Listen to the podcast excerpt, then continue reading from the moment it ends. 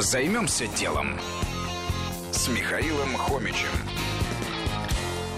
Откуда у родителей свободное время или история сервиса Kids Out? В семье журналистов Екатерины Крангаус и Ильи Красильщика с появлением второго ребенка стало меньше времени. Сложно даже в кино сходить.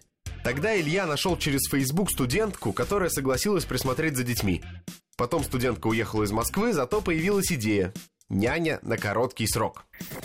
Как это работает? В России часто нянями соглашаются работать женщины в возрасте, и только на длительный срок. А если потребность присмотра возникает внезапно и не постоянно, и хочется, чтобы с детьми сидел молодой человек, с которыми они быстро найдут общий язык, так и появился проект Kids Out, или школа бейбиситеров.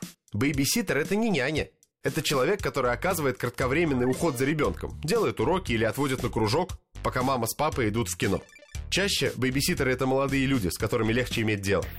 Что было дальше? Катя сделала группу в Facebook, где будущие бейбиситеры заполняли анкеты. Крангаус поняла, что молодым людям нужен курс обучения, и открыла первый набор в школу.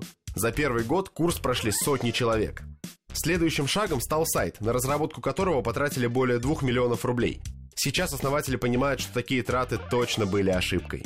Но получилась целая электронная платформа. У каждого бейбиситера есть страничка с анкетой, рейтингом, отзывами. Все это родители могут увидеть в свободном доступе. Но чтобы получить контакты, нужно купить подписку, почти за 400 рублей.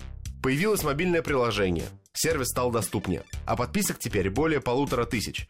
Проект открылся еще и в Санкт-Петербурге, и в Тюмени. Ну что, идея отличная.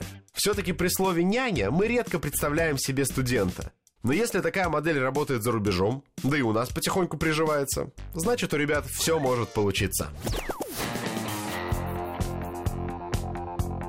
Займемся делом.